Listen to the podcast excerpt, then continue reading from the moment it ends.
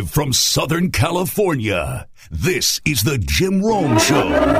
So normally on a Monday we do kind of a whip around where I'll give you multiple takes on multiple games, but I think I want to just start one game at a time and not out of any kind of priority. Well, actually, yes, out of priority. You know why? I'm going to start with this game because I want to start with a question. Is there anything better than the Dallas Cowboys? Now, I'm not even talking about football per se. I'm talking about life. In fact, football has very little to do with the Dallas Cowboys. Is there anything better than the Dallas Cowboys, period? Life. now, if you want to talk about football and you want me to give you my opinion on the Cowboys and them playing on the fairly big stage and not the actual big stage because they never actually get there anymore and haven't for decades. But if we're talking about their ability to win a fairly big game on a fairly big stage, then yes, they're non existent. If we're talking about winning games that matter, there is almost no team worse than the Cowboys. But if we're talking about failing epically and ending every single season in the most painful and dramatic way possible, then the Dallas Cowboys are truly elite. Then they're a bleeping dynasty and they are the best thing ever. As a football team, they're like, well, as the kids like to say, pretty mid. But as team content, they're essentially unbeaten. If we're talking about imploding in the worst possible way at the worst possible time and doing it right on schedule every single time, then hell yes, they are once again America's team. I mean, where do I even start? Where do I even start? How about right under center? Because nothing says America's team more than watching the alleged franchise QB on a $160 million contract get outplayed by Mr. Irrelevant, get outclassed by a rookie who was the last pick in the draft. And make no mistake about that, Big Clock Brock did outplay and outclass Dak Prescott yesterday, and it wasn't even close. And it's not like he did anything incredible either. But then again, it didn't really take that much, did it? All it took was taking care of the ball. All it took was just a little ball security. What it took was not making back-breaking, game-losing mistakes. What it took was not throwing it directly to the other team at their end of the field and in your own end. You know, what it took was not making back-breaking, game-changing, season-ending mistakes. The assignment was not too big for Big Brock. But Dak, the turnover factory, returned in this game and brought the Cowboys down with him. He is, man. He's a factory. It's all turnover factories. It's all turnover factories. Because frankly, the Cowboy defense pretty much did its job before essentially gassing out slightly in the end. My dude, Micah Parsons and company made sure that everybody knew that it was not just any quote sissy challenge. This is the spicy challenge, not the sissy challenge. My man, Micah. Now I'm afraid when I do see this dude on Radio Row in Glendale, he's not going to douse a piece of pie with that hot sauce. He's going to throw it in my eyes. Hot sauce in your eyes. Hot sauce in your eyes. Like Micah did his job, and most of the guys he lined up with did theirs too. They held the Niners to 19 points. They held Deebo in check and Christian McCaffrey and Brandon Aiyuk. Just not George Kittle. Because when they needed something, when they needed anything, big dude took the paddles to his own team and season, and no play was bigger for the Niners than that absurd, miraculous, juggling job late in the third quarter. Purdy, a lot of room now. Odin up over the middle. Oh, what a catch by Kittle! Are you kidding? George Kittle. awesome. Fox on the call. What an awesome play. And it's not just that it was this incredible catch, it was the catch on the drive for the Niners the only TD drive for the Niners, the only TD drive the Niners needed, and it was the one play that they needed. And he sparked that whole thing. So, my question this morning is I've got lots of questions this morning or this afternoon, wherever you are, but starting with this How good y'all feeling? Frisco fan. That's 12, a Frisco fan. That's 12 straight dubs for you, Frisco fan. That's the longest Niners win streak since 1984, Frisco fan. The Niners win the game. The Niners beat Dallas again. Hey, Frisco fan, did you know? Hey, Frisco fan, listen to me. Did you know your seventh round rookie QB now has more divisional playoff wins than the entire Dallas Cowboys franchise this century? Dude! Wild, right? Hey, Frisco fan, how about this one? Your Niners. Hey, what up, Mike? Miss you, brother. Hey, Frisco fan. Your Niners have made it to the NFC Championship in the last six playoff appearances that they've had, all in the last 12 years. Hey, Frisco fan, check this. Are you getting all this, Frisco fan? Write this down. The Cowboys haven't made an NFC championship since 1995. You weren't even getting high then, Frisco fan. Well, actually, you were. You've never not been high, Frisco fan. Anyway, that's two years in a row now that Frisco has ended Dallas's season. So it's all good for Frisco fan. And it's all bad for Cowboy fan. Listen, listen, the Cowboys are in trouble. They're in trouble. They're in big trouble.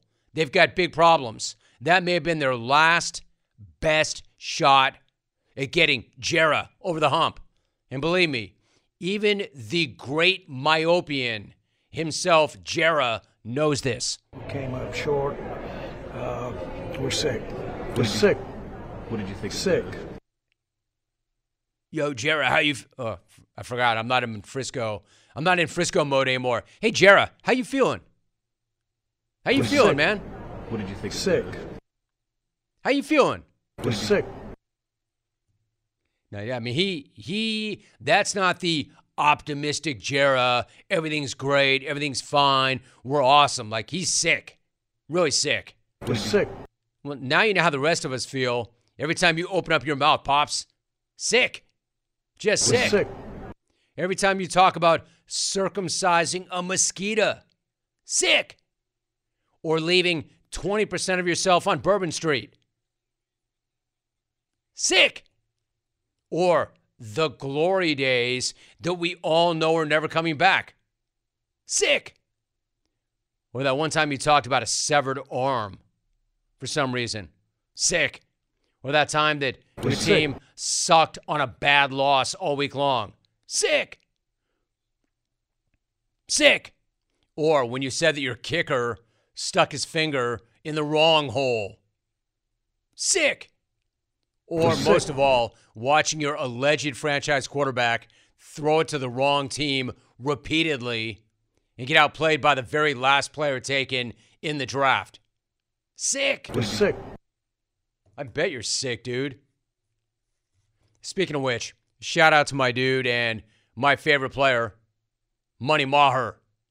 Money Maher is still by far, I mean, it's close because I love me some Joe Burrow and some Patrick Mahomes, but Money Maher is still the best thing in the postseason, and now he went crashing out. I know this. He was by far the best thing about the Cowboys because we all just lost the single most captivating and electric player in the entire playoffs. Like that Dak to Dalton Schultz TD was pretty thrilling, but only because of the point after. Money Maher has become the first kicker ever to make the PAT, way more entertaining than the touchdown that preceded it. And his only extra point attempt yesterday did not disappoint. This might be the most anticipated first, second quarter extra point in history. Maher, it is no good. It was blocked. Did you hear Greg Olsen? He's good, dude. He's good. I, I can tell you right now, Tom Brady will not be half the broadcaster that Olsen is. You can talk all you want about name, and you can talk about salary. You can talk about salary. He will not be half the broadcaster that Olsen is. I know this. Now, his face, he will have half the face that Olsen has. I'll give him that.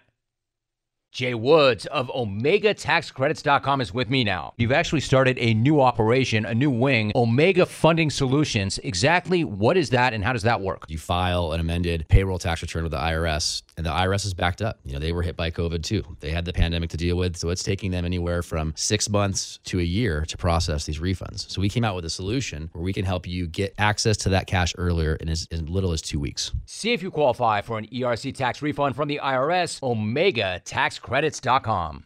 And probably 20 times the salary. He's good though, man. Greg Olsen's good. Brady won't be. Anyway, still sticking fingers in the wrong hole, clearly, because in terms of Maher, that was his fifth shank in six PAT attempts. I mean, that's like some DiMaggio stuff, Gretzky stuff, Wilt the Stilt stuff, the kind of thing that those are records that you put up on a wall and you leave them there and you forget about them because they ain't coming down ever. Some of the most impressive records in sports history. What, somebody's going to hit in 56 straight? No. Somebody's going to score 100 in a game again? No. Somebody's going to score 92 goals again? No. Somebody's going to miss five point afters in six attempts again? No. And I'm still not sure what's better the fact that the kick got blocked or the fact that it wasn't going to be anywhere near the uprights anyway. In fact, I know what would have been better if it wasn't blocked and we could have seen this guy miss it by like 50 feet. However, the best part, in the middle of the all time high profile case of yips, somehow this dude pulls it together and knocks in two field goals later in the game. So, in that sense, Money Maher is still money, just as long as it's not an extra point. If it's an extra point, Money Maher is Chuck Knobloch. And I'm sure Chuck appreciated that he was trending last night. However, no cowboy low light from yesterday beats the last cowboy low light from yesterday. AKA that last play of the game when Dallas upheld their time honored tradition of ending the season on the worst possible note with the worst possible play. Remember, last season, time ran out on Dak and the big fella, Mike McClock mismanagement. Prescott takes off running the football.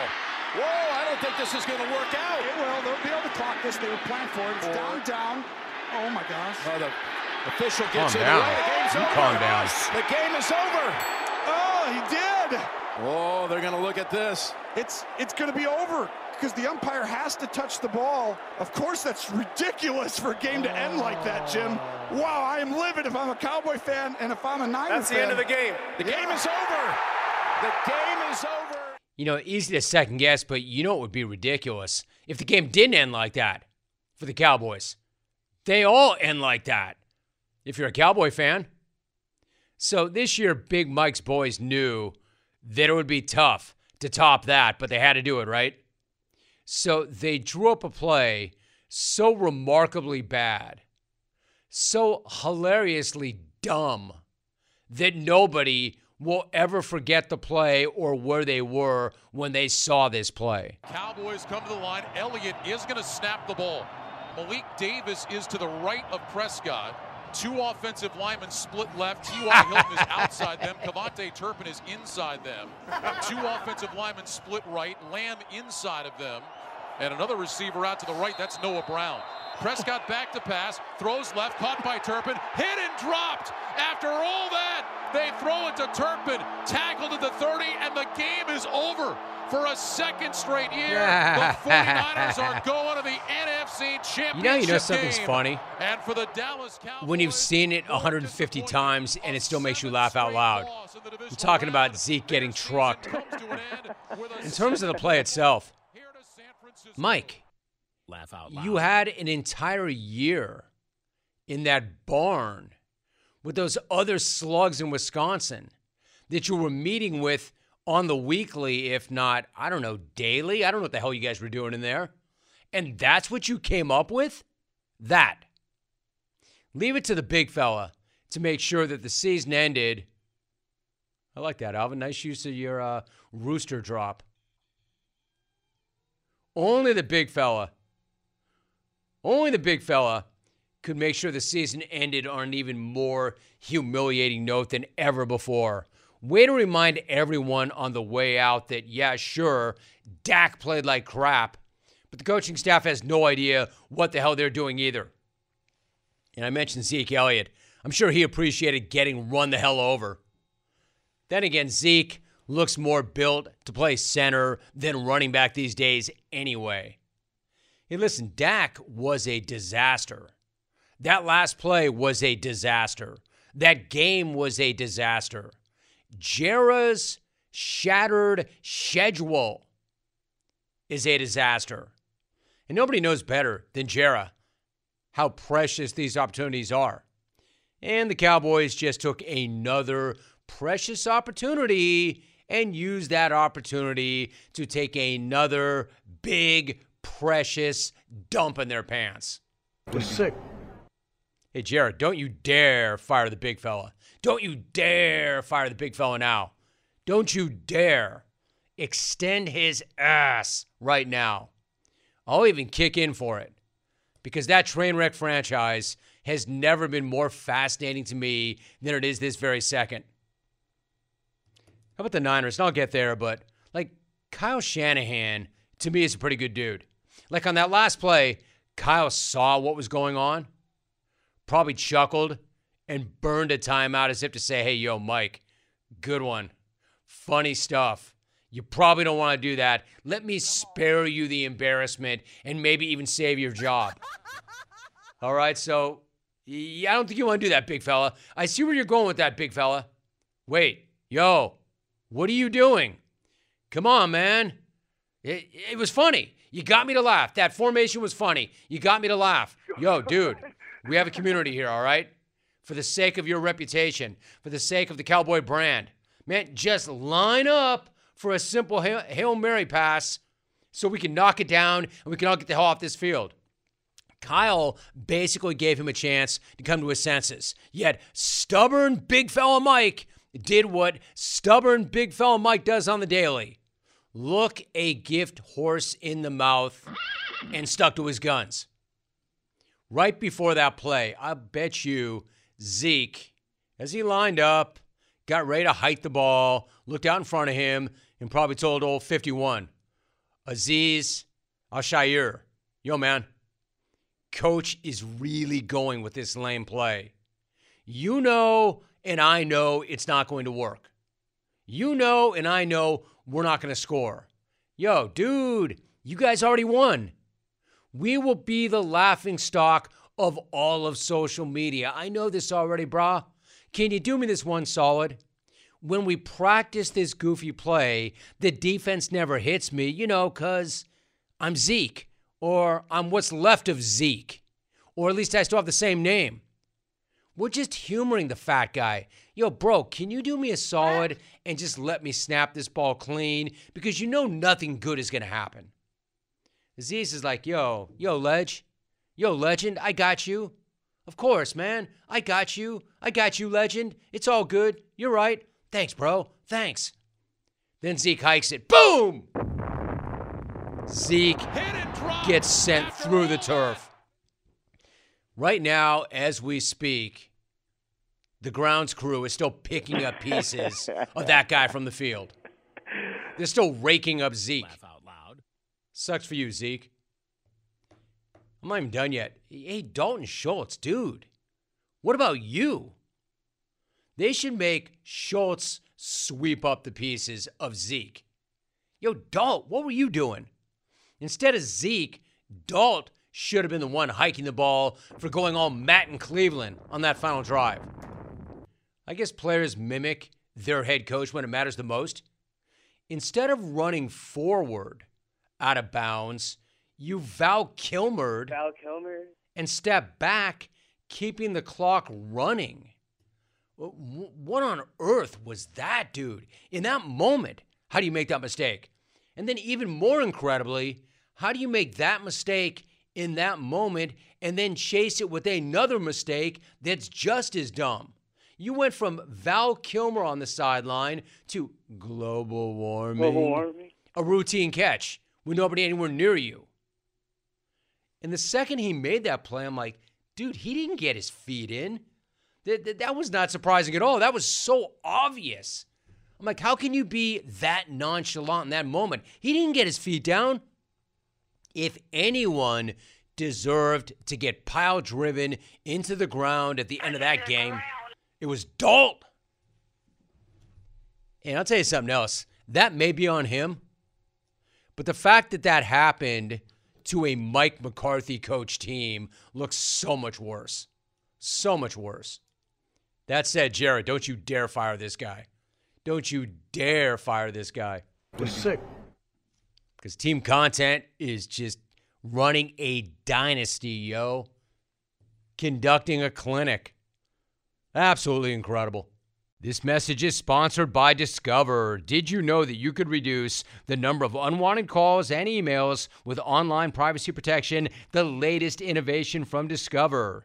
Discover will help routinely remove your personal info, like your name and address, from 10 popular people search websites that could sell your data, and they will do it for free.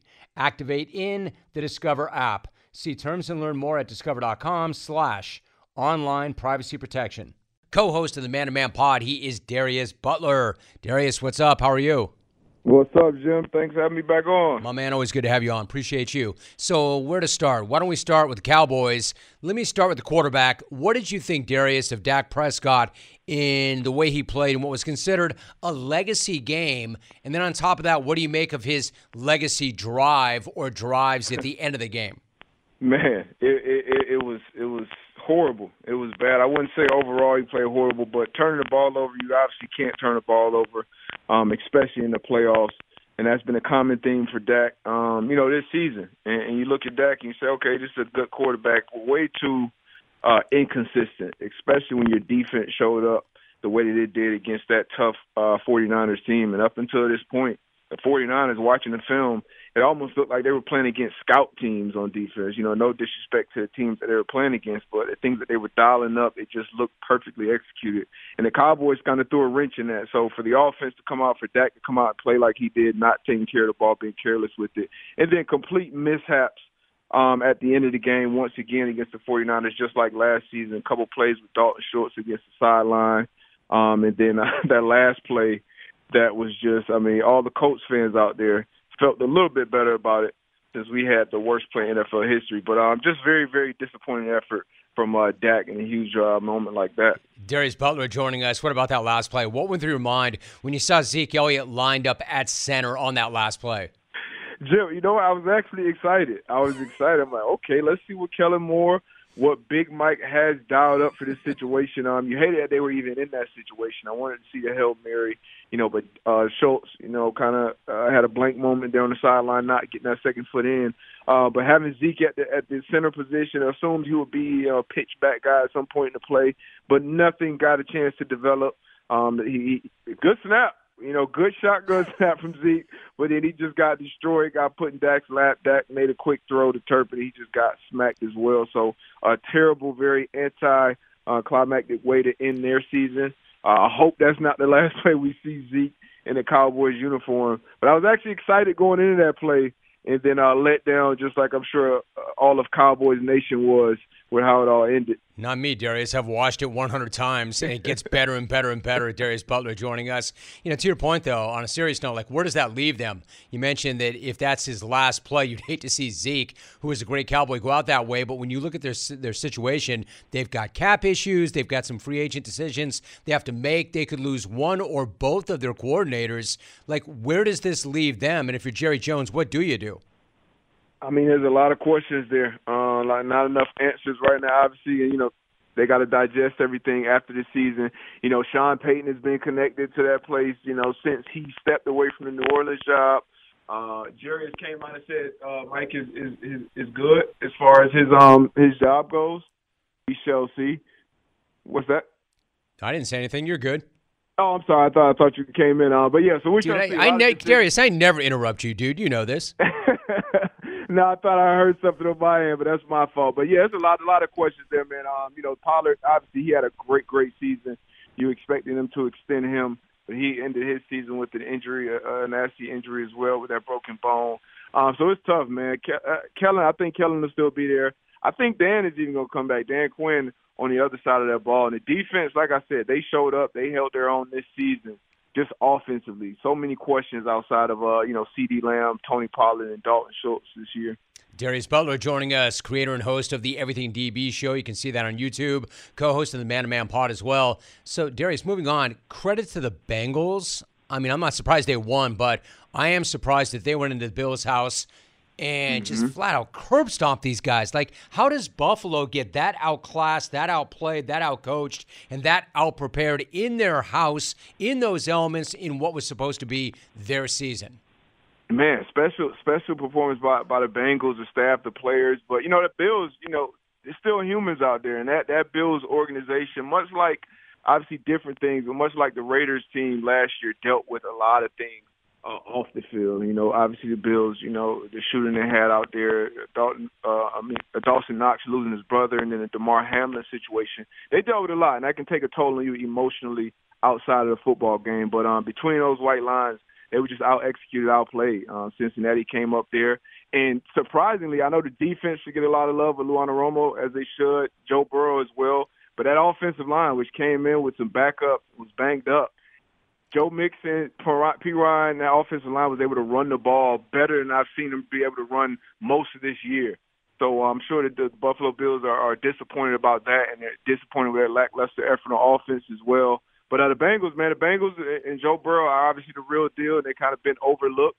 And now we got a great uh, AFC championship matchup once again between the Bengals and the Chiefs. I'll tell you what, you can't overlook them anymore if they have been. And to your point, I, I could not believe how well the Bengals ran the football. I could not believe. I understand that the elements were a concern, but I don't know how that Buffalo D line could not take advantage of what was left of that Cincinnati offensive line. But credit to the Bengals for sure. Yeah. Hey, clones, what do we want when we're craving protein and we need more energy? I'll tell you what we don't want bars, sugary snacks, energy drinks. Nah, we want beef, pure and simple. So where's the beef? It's in a package of Old Trapper beef jerky. Old Trapper is not your father's jerky, shriveled, dry, tasteless. No, Old Trapper beef jerky is made from lean strips of steak and quality spices that are smoked over a real wood fire. So it's tender and tasty, it's never tough. So, why is it so good? Because Old Trapper is a 50 year old family business known for their relentless commitment to quality. In other words, they take smoked beef extremely seriously, and you can taste it in every single bite. Old Trapper is packed with protein and comes in four amazing flavors to satisfy all your cravings. Quality smoked meat at its finest that goes with you wherever you go to the game, to the gym, to the beach, anywhere at all. So look for Old Trapper in the Clearview bag. You can see the quality that you're buying. Look for it in major retail stores near you. If you don't see it, ask for it by name because no other jerky compares. Old Trapper with your beef. What about Darius? What about Patrick Mahomes? Like, we know how gifted he is across the board as a thrower of the football, athletically. We know how smart this guy is, but how much did he show you in terms of grit and toughness in his initial refusal to come out of that game? Because seeing that injury, man, that looked horrible. And the fact that he wouldn't even go in for the x ray until they made him and he came back and he finished, how much did he show you in terms of grit and toughness? I mean, a ton. And you know, a lot of times, obviously, the quarterbacks are protected, and you call them soft and this and that. But that is one of the the, the toughest positions, obviously, to play the most important position on the field. And he he showed what he was made of. You've seen him play through injuries before, but when he went down, when he initially got sacked, like, oh, we we all knew that was bad. Whether you ever played a sport um, or not. So for him to go up there, get it taped up, be forced to the locker room, which that was a good that was good on the, on the team's behalf. You know, go out there, check it out, get some X-rays, get some scans, make sure there's no uh, major major damage, and then let him come out there and finish the game. And um, you know, he, he obviously, as expected, struggled a little bit with his accuracy in the second half. Obviously, he can't extend those plays like we're used to uh, him doing. So that'll be a challenge going against this uh, Cincinnati Bengals defense next week. But um, he showed guts, and I think every player, every fan, uh, every coach that watched that, you know, you really saw what uh, Mahomes is made of. Darius Butler joining us. Darius, knowing knowing that injury the way you do a high ankle sprain, if you had Mm-hmm. to guess, like how do you think this week goes? How much progress can he make between now and the game? And then if he does play, what do you expect from him? I mean, it's really going to be about pain management. And, and if he was playing almost any other position, I, I would be doubtful that he would even be able to get out there and play. But at the quarterback position, you know, now he just has to. Okay, we got to got to be more of a quick game. We got to have more screens involved. Obviously, we got to lean on our running attack a little more because so much of what Mahomes does is kind of after those initial reads where he has his magical way of extending plays and getting the ball downfield to someone. So now he's going to be uh, limited in that regard. But this week is going to be all about pain management. See if you can get at least one day of practice uh, because it's the tough defense that they're playing against, a well-coached defense, and a defense that throws a lot of different things at you. And even last year, you saw the adjustments that uh, Lou Anarumo was able to make when you were trying to stop uh, Tyreek Hill and Travis Kelce.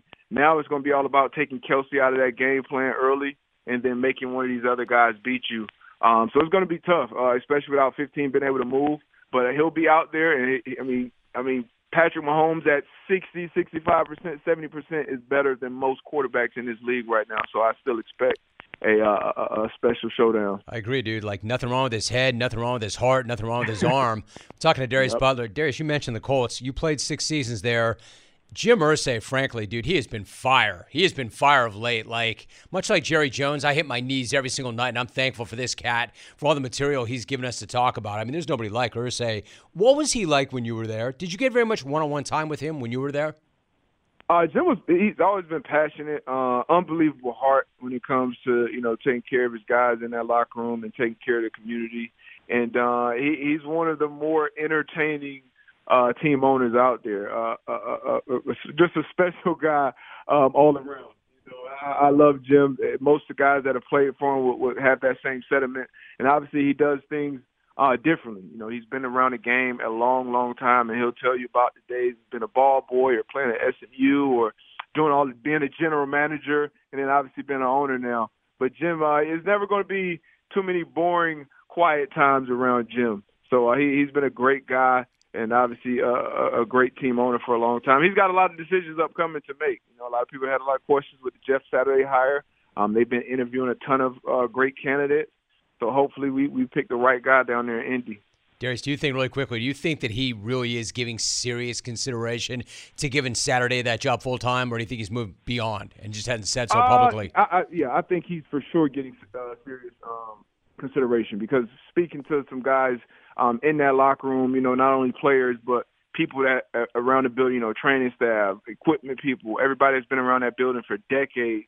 Um, you know, Jeff Saturday came in there. and He he demanded uh, respect, obviously, and he did some things as far as that culture to turn them and have them trending in the right direction. Even though that didn't show on the field when it comes to wins and losses, I think Jeff Saturday is definitely getting a real look. Darius Butler played nine years in the NFL. He is pushing a ton of content. He is everywhere. He is the creator and host of the Everything DB show on YouTube. You got to watch that. Co host of the Man to Man pod, and that's just a couple of things he does.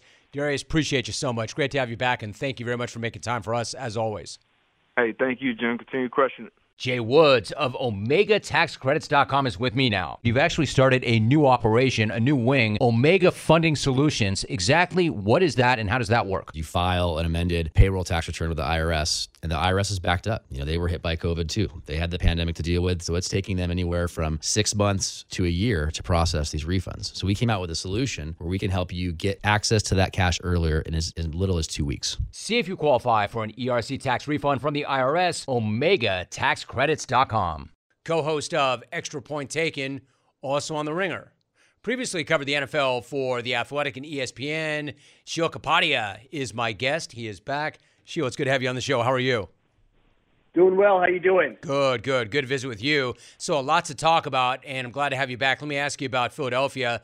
You know, you heard so much before that game that beating one of your rivals three times in one year is so hard to do. And then you see the game and you come to find out it's really not that hard at all. At least it wasn't for Philly. It, probably it wasn't surprising to see them win that game, but did it surprise you to see them lay the kind of beat down on the Giants that they did? Yeah, you know, I think we need to retire that beating a team th- th- three times in a season thing. There's no evidence to it uh, throughout the course of NFL history. But uh, you know, I, I picked the Eagles to cover. I thought they could win by you know eight, ten points. I didn't think they were going to come out and win 28 nothing. And I, I think what you saw in that field uh, really was a couple different things, but really the talent disparity. You know, the Giants did a great job coaching that football team all season long. They overachieved, but when you get to some of these games, it just becomes a matter of one-on-one matchups. And the, the Giants' defensive line could not handle the Eagles' offensive line, uh, and, and vice versa on the other side of the ball. Their, their offensive line could not handle the Eagles' defensive line. So uh, there were just so many mismatches on paper going into that game. I think you could make the case that the Giants, maybe three or four of their players could start for the Eagles, and, the rest of them, uh, the Eagles had an advantage. So I think that's really what that game came down to. Sure, I think you're right. I think that's all fair. I think that's all accurate. I played that game the same way you did. I laid the points, felt good about that, and I think you're right. The Giants had a really good year. They're extremely well coached, but they just ran into a much better team, a much deeper team. Sheila, let me get your thoughts on Nick Sirianni. He was feeling it. I mean, really feeling it. How would you describe his reaction to the win? And then, secondarily, what was your reaction to his reaction? Well, I was laughing because, uh, I mean, Jim, you know the Philadelphia fan, and, and the Philadelphia fan is very comfortable with everyone else hating them. In fact, that's kind of their preference. And now they have a coach who I think, if the Eagles go on a Super Bowl run, you're going to have the other fan bases, the other 31 fan bases in the NFL going, who does this guy think he is? I think Giants fans are probably already there. I think Cowboys fans are already there. When you see the way Sirianni's uh, looking into the camera and some of the stuff he's doing there on the sidelines, and so uh, you know, I, I've talked to players in the Eagles locker room uh, about this. It's funny they they take on Jalen Hurts' personality more so than Nick Sirianni's personality. Like you, you don't see the Eagles players going out there and really, you know, doing a lot of stuff taunting or uh, being very uh, demonstrative after big plays. You, you see the coach on the sideline doing some of that stuff. Listen, I, I believe in authenticity, and so if that's who you are, um, then, then be who you are. I think the players understand it;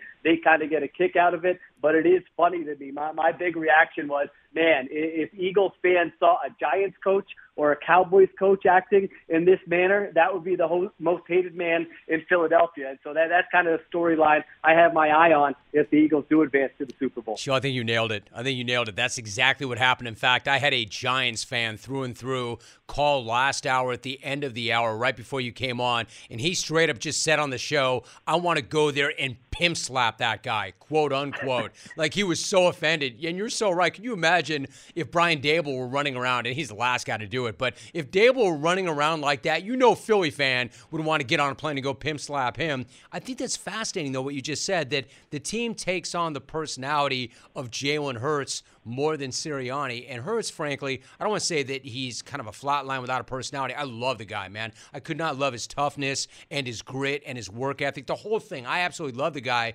Why do you think they identify more with him than the coach, other than, well, he's out there playing hurt and making plays? You know, Jalen Hurts to me. It's like every sports cliche we've heard over the years, and we get sick of it when you interview uh, an athlete or a coach, and it's just cliche after cliche, one day at a time. You know, all, all those things we hear. Jalen Hurts is the first, maybe not the first athlete, but the athlete uh, I've seen who just like actually embodies all those cliches. Like that is actually how he operates. One day uh, at a time. We haven't done anything yet. Don't get too high. Don't get too low. Uh, you're only as good as your next play. I mean, all these things you hear and you watch him. And listen, this was evident last year when you know he wasn't playing at this level. They weren't as good last year, but you watched it and you go, man, just in terms of demeanor in terms of mental toughness, in terms of the way he connects uh, with his teammates. Like this guy's got all those things, and so that was what I thought about him going into the season. I thought, you know what? I don't know what his feeling is. Like I don't know if he's ever going to be an elite quarterback, but I do have a sense that whatever his feeling is, he has kind of the makeup to re to, to kind of get to that ceiling. And so I think that's what you've seen happen this year. And obviously, it's not just him. He's positioned with a great offensive line, with great weapons, and the coaching staff has done a good job. But I, I think the way teammates just kind of see who he is day in and day out, again, authenticity to me. I mean, you look at a lot of quarterbacks around the NFL, that's a problem for them. Authenticity, connecting with teammates that's not a, a problem for him. And so I think guys just naturally kind of gravitate towards him. Sheil Kapadia joining us. So he clearly has an elite makeup. Are you now ready, I would imagine, to say that he is also an elite player, or do you want to see this year finish out? Yeah, I mean, it depends how we're defining elite. You know, I put guys like uh, Mahomes and Josh Allen and Joe Burrow. I'm going to put them on one tier right now, kind of uh, above everybody else. And so I'm not going to say he's there just yet, but certainly he's opened eyes. He's improved. Uh, you know, he, he has the ability to kind of really take an honest look at what his weaknesses are and work on them and turn them maybe not into strengths, but turn them into things that can still allow him uh, to operate. So yeah, I've been undoubtedly impressed, uh, impressed with him all season long, and kind of we'll see how this season ends and then make an assessment on maybe where he lands there in the quarterback hierarchy. Fair enough. All right. So listen, you're you're objective and you've got content to create and push and you're a journo. But let me ask you this. You did tweet last night, quote, for the 27th consecutive year, End quote. Dallas fails to get out of the divisional round. So let me ask you this: Is there a part of you, and it makes sense that Philadelphia and San Francisco are going to play in the NFC title game because they were the two best teams in the conference? Is there a part of you that maybe wishes they got a crack at Dallas in that game, or is there a bigger part of you that gets more enjoyment out of the fact that that's 27 years in a row that Dallas is not getting to that game? Yeah, no, I, I don't root for any teams. Like I, I don't care if the Eagles win or the Eagles lose. I, I root for the content. you Thank you. So I, we yeah, are team. So can I interrupt you? We are team content. I've always said this. I don't care who wins or loses. Give me something to talk about. Team content is my favorite team. You'll appreciate this team content and also team uh, my picks against the spread. Let's let's yes. make sure that record looks good at the end of the year. Those, those are the two things on Sunday. But no, I thought the Cowboys would have been the more fun story. You know, just uh, living in Philadelphia, Eagles, Cowboys. NFC championship, like that's going to be a monster game regardless. And listen, the Eagles 49ers is going to be a big game. It's the NFC championship, but Eagles Cowboys, like if the Eagles win, that for all Eagles fans is going to be one of the most memorable games of their entire lifetime. And if the Eagles lose, it's still going to be one of the most memorable games of their entire lifetime where they're talking about how could we blow that game to Mike McCarthy and Dak Prescott. So yeah, I thought that would have been a more fun matchup. I actually thought the Cowboys had a great shot going into that game to upset the 49ers. But listen, the Niners just keep coming through. And now you have uh, what I believe to be two of the most talented rosters in the NFL going at it on Sunday. No doubt. So before you go, how about a quick thought on the AFC? For instance, Joe Burrow said it on the air after the game was over. He called the Bengals win over Buffalo, quote, complete domination, end of quote. He's not wrong. How impressed were you with what Cincinnati did in Buffalo? I, I couldn't be more impressed. I mean, I, I think, you know, people are kind of throwing, you know, cold water on this Bills team. This Bills team played the entire season and did not lose a game by more than a field goal. They had three losses going into that game, and none of them were more by more than a field goal. They lost three games by a total of eight points. So to go into Buffalo, a team that was a really well-rounded team for most of the season. Don't get me wrong; they had some weaknesses, but to go in there with three backup offensive linemen and for Joe Burrow's first incompletion to come in the second quarter when the team's already up 14 nothing. I mean, you know, that guy, just what he's done the last two years to go on the road and beat Mahomes and to beat Allen in the AFC with, with less than ideal circumstances around you. By the way, I mean, Joe Burrow is an elevator. You can put him on to any roster in the NFL. You could take any players around from him and he's going to show up and he's going to get the job done. So yeah, I couldn't be any more impressed with that Bengals team and what they did. All right, so Sheil, I know you've done this a long time. I've done this a long time. I think we both know what the next couple of weeks are like as you ramp up for Glendale. I'm kind of curious. What do you have in store for the next few weeks on Spotify? And then how much are you going to wrap things, ramp things up heading into the Super Bowl? What do you have planned for Glendale? Yeah, no, thanks for asking. We got a lot of stuff planned, and you know, just the Ringers Philly Special Pod. We've got uh, just bonus episodes every week. We're going to be breaking down this matchup against the 49ers, having guests on, and then we'll continue it uh, if they win leading up to the Super Bowl. And then, as you mentioned, you go on the Ringer NFL show. Uh, I'm on there on Monday nights and on Thursday, twice a week. We're going to be talking everything in the NFL, not only these championship games, not only the Super Bowl, but Jim, I love the NFL offseason. I mean, the coaching staff changes, the trade buzz we're going to get here in the next two weeks, free agency, all of that. So we're going to dive into all those things. So uh, it, it's going to be a fun time of year, no doubt. I agree. The best thing about the NFL offseason is there isn't one. The NFL is full time. It's all year round. It's great. Sheil Kapadia, my guest. Sheil, really appreciate it. Thank you so much. Great to have you on the show once again. All right, man. Thanks for having me. I'll talk to you again soon. You got it, dude. Have a great day. Thank you. Gino is back. Gino, what's up, dude? My dude, Romy, what an incredibly great weekend for real Cowboys fans everywhere. I called my shot last week. I said it.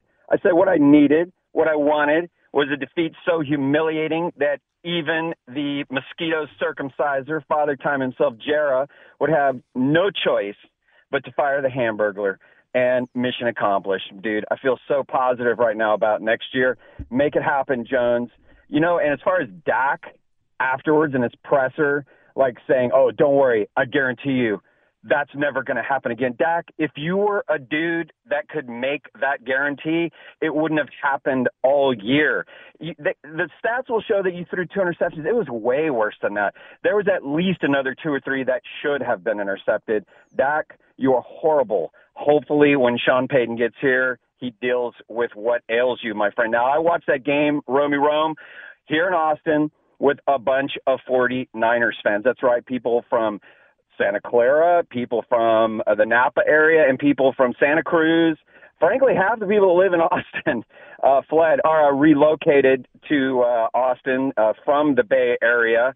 But these people all have very positive things to say, you know, about San Francisco. Kind of makes me want to maybe visit there a little bit because they, they have some very positive things to say. Like, for example, if uh, if you, like so many of us, are annoyed with that bulging wallet in your back pocket, San Francisco's there for you. You're not going to make it to Fisherman's Wharf before your wallet and your dignity have been removed. Uh, another huge plus living in the city by the bay is the ease of shopping for camping equipment. Most people have to travel to an REI, maybe a sporting goods store, but not Bay Area dwellers. All you got to do is step out of your condo. You are immediately presented with a wide variety of well used tents all up and down the street, literally any street. Have you ever wondered? Sure, this tent looks great uh, in the store, but can it uh, hold all of my shoplifted goods? And what's it going to smell like after a solid year of urinating in, on, and around it? Well, people in San Francisco do not have to worry about that because the smell of freshly generated urine on a tent is what you want. It's always on the menu there. Tired of having windows in your car in one piece? San Francisco. Can't stand the bottom of your shoes not coated in human feces? San Francisco. Not enough bum fights in front of the restaurant business or park that your children are playing in? Do you miss the feeling of dirty needles stuck to your shoe? Do you feel like you're not paying enough taxes? San Francisco is your answer. Are you tired of feeling the sun on your face and long for a marine mass so constant that it has its own Instagram account? Karl the Fog, San Francisco. Are you curious what invisible enemies are in the area and wonder what sort of obscenities can be strung together to describe you?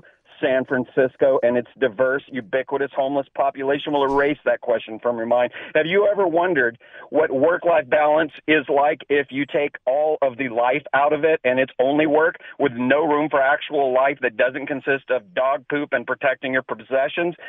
Do you want to live in a city that has been considered charming for most of its existence, but now seems like they could film future sequels to Blade Runner there? Well, ah! that's not a good call. No. I mean, Gino, you don't like that call. I don't like that I should have run you five minutes ago, but then it just became like morbid curiosity. How much does this guy have? How long can this guy go? Dave in Tucson. Hey, Dave, what's up? Jim Rome, what is up? Uh, what's uh, up? I wanted to start off by saying I am a longtime listener over 20 years. Never felt a need to call or talk to you before.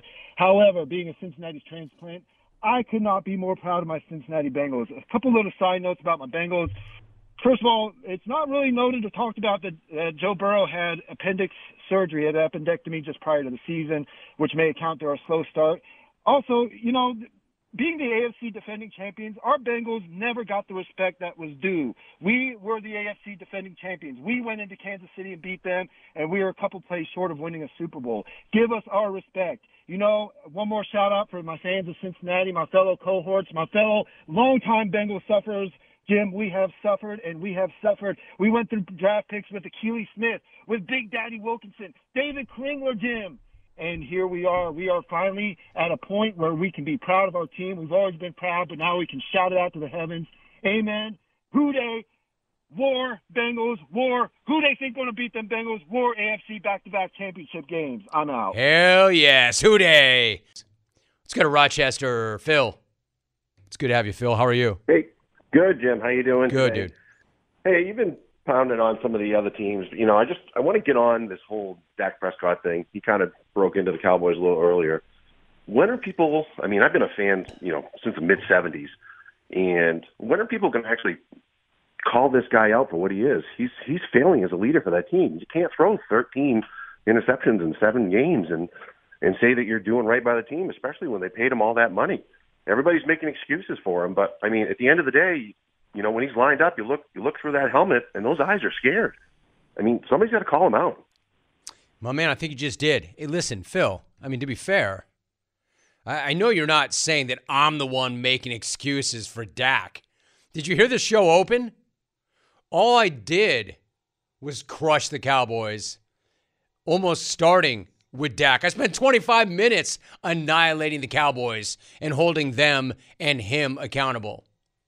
Spent 25 minutes in the show open talking about how Mr. Irrelevant outplayed the $160 million man. I know you're not accusing me of making excuses for the guy. I've said it myself repeatedly. They're a much better team when that guy is not throwing the ball to the other team, which is what he did. So I, I don't really know who's making excuses for Dak right now other than Jerral. So let's go to Omaha. Steve. Good to have you, Steve. How are you? Hey, good morning. Romy Rome. Nervous as hell, longtime listener from uh, the original four days, Bugahaw, Crap Twister, in Albuquerque. My man, I appreciate take, it too. Go ahead. Hey, hey my take on the uh, Buffalo and Cincinnati game comes from a guy sporting a original Buffalo jersey yesterday. But it just shows you the difference between a defensive-minded coach in McDermott and an offensive-minded coach in Zac Taylor. And he needs to get the credit. He saw the conditions. You saw the game plan where he was doing short throws, and and uh, Burrow has the talent to take uh, touch off those short throws, and they just ran down the field. Meanwhile, McDermott he looks like a hero when he's got all the horses like Von Von Miller and all the rest. But they lose one or two, there's no chance to adapt. And by the way, last year when Daboll was running the offense, there was never any question about McDermott. So I feel bad for Buffalo, long-suffering Buffalo fan, but hey, all the credit to Zac Taylor and Joe Burrow. They look like men, look like men on a mission. So thanks, Romy Rome. Nervous as hell and uh, glad I made it through the call. Take care. You did too, dude. Not only did you make it through the phone call, you made some good points. You made some good points. I said to myself, about time maybe we put some respect on Zac Taylor's name.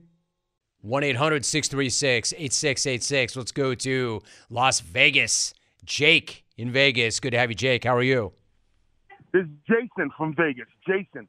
Oh, Jason. My bad, dude. That's not a good call. No. You don't like that call. I don't like that call. Not a very good call. Hey, Jake. I know you told me your name is Jason, but the call screen says Jake. So, frankly, that's why you got run. I, I will own this. It's probably, when I say to you there's only a few rules on the program, this is probably the worst rule on the program and probably a rule that we should change. But it, I always say it's it's Alvin's rule. For the first time ever, Alvin is saying, I'm open to discussing it. Alvin, frankly, you should be open to discussing it. It's a bad rule. He called back to apologize, saying, My bad. I didn't know I wasn't supposed to correct the host. Let's go to the phones. We go back to Vegas. Jake in Vegas. Hey, Jake, what's up? How you doing, Papa? How you doing? Much respect for you. You Appreciate too, the class dude. That you showed. You All too. I got to say is about uh, how about them call girls? That's number one. And more than anything, how much uh, thank you for Brian Daboll showing us to pull us out of irrelevancy and bringing us back to relevancy. But uh, I just want to say, no. I, if I could, I'd have went down to Philly and pimp slap that coach. He act like he won the world. He, he won the Super Bowl, and he only won was one playoff game, shaking his head, cursing. I know what I'm effing doing, man. I want to slap him so much, and then put in these. Uh, they ain't even going to be on the team next year, and they lay in the wood at the end of the game. I was so mad and pissed off at those classless pigeon fans and all the pigeons that have to do with the Eagles. They're pigeons. They're not Eagles anymore. Enough respect, always. My man, rack him. Dude, I got to tell you something. Rack him. Jason. Dude, he's Jason. Avi, you best be glad he didn't pimp slap you. Good night, night.